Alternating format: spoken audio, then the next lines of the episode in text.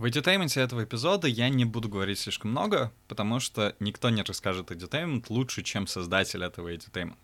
Именно поэтому в описании этого эпизода ты можешь заметить четыре прикольные истории, которые, на наш взгляд, показались очень подходящими под этот эпизод, и которые можно почитать для дополнительного какого-то своего развлечения и для дополнительных инсайтов, которые есть в отношении индустрии финансовых услуг. Но я все-таки вкратце перескажу, если ты предпочитаешь аудиоформат, те идеи, которые заложены в эти истории. Но тем не менее, несмотря на то, что я их расскажу, обязательно почитай эти истории, потому что они, конечно, изложены там намного лучше и намного поприкольнее. Но эти четыре истории заключается, точнее, пять, заключается в том, что первая из них связана с талантами. Я уже упоминал это, и мы делали отдельную историю про то, как таланты повлияли на развитие бигтеха. Если вкратце, то из-за того, что банки перестали быть таким популярным местом для выбора с точки зрения работы у людей, они не успели развиться настолько хорошо, как технологические гиганты. И многие талантливые люди, которые умеют пользоваться э, технологиями и умеют работать с а, финансовыми услугами, они перешли в индустрию технологических гигантов и в бигтех, чтобы работать и развивать продукты там. Почитай нашу одну из субботних историй, ссылка на нее будет в описании этого эпизода, но на самом деле достаточно прикольный взгляд, почему бигтех мог действительно развиться по сравнению с другими финансовыми компаниями и с банками в особенности, особенно не в России, а в Америке. Другая история — это про то, как недавно компании пришлось перейти на бумагу и ручку из-за кибератаки, потому что утечки данных были настолько большие и настолько опасные, именно финансовые компании, потому, э, что им пришлось реально просто тупо отказаться от всех цифровых форматов и уйти на э, paper and pen, то есть уйти на э, аналоговые форматы, чтобы вообще работать потому что работа, по сути, тупо встала. И это один из больших рисков, про который мы очень часто забываем в цифровом пространстве, что если нас атакуют или если нас отключат, например, от электричества, мы не сможем просто тупо работать. И представьте себе, что такое встали все финансовые услуги в одной компании. Это может быть просто полнейшей жестью, потому что если такая кибератака произойдет не на какую-нибудь там компанию, которая, в принципе, не так сильно важна с точки зрения социальной своей ответственности, а, например, на банк, представьте, что такое встали все платежи, например, у Сбербанка или у ВТБ. Это будет полнейшая жесть, и это может быть реально социальный хаос. Другая история — это про то, как журналист пытался скрыть информацию о своем новорожденном ребенке от Гугла.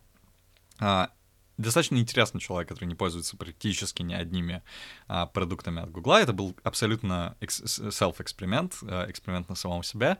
Но человек решил отказаться от всех а, продуктов Гугла, а, точнее, от упоминания своего ребенка, которого он э, ожидал вместе со своей э, женой, в э, продуктах от Гугла. То есть люди не искали ничего, люди не переписывались об этом в почте, люди не переписывались об этом нигде, кроме каких-то личных переписок типа WhatsApp и так далее, чтобы скрыть от Гугла.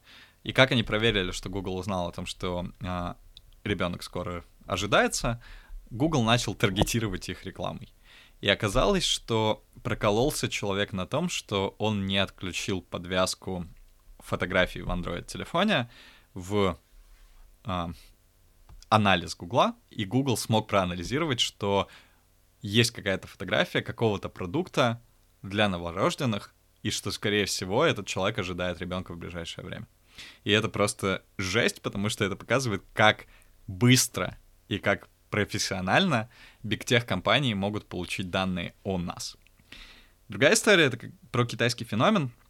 Здесь нету ссылок, но история про то, что все пытаются повторить сейчас китайский феномен финансовых услуг и создать новый WeChat или WePay. И даже в России огромное количество упоминаний про то, что мы должны сделать QR-коды, QR-коды наше все и так далее, потому что в Китае все платят по QR-кодам.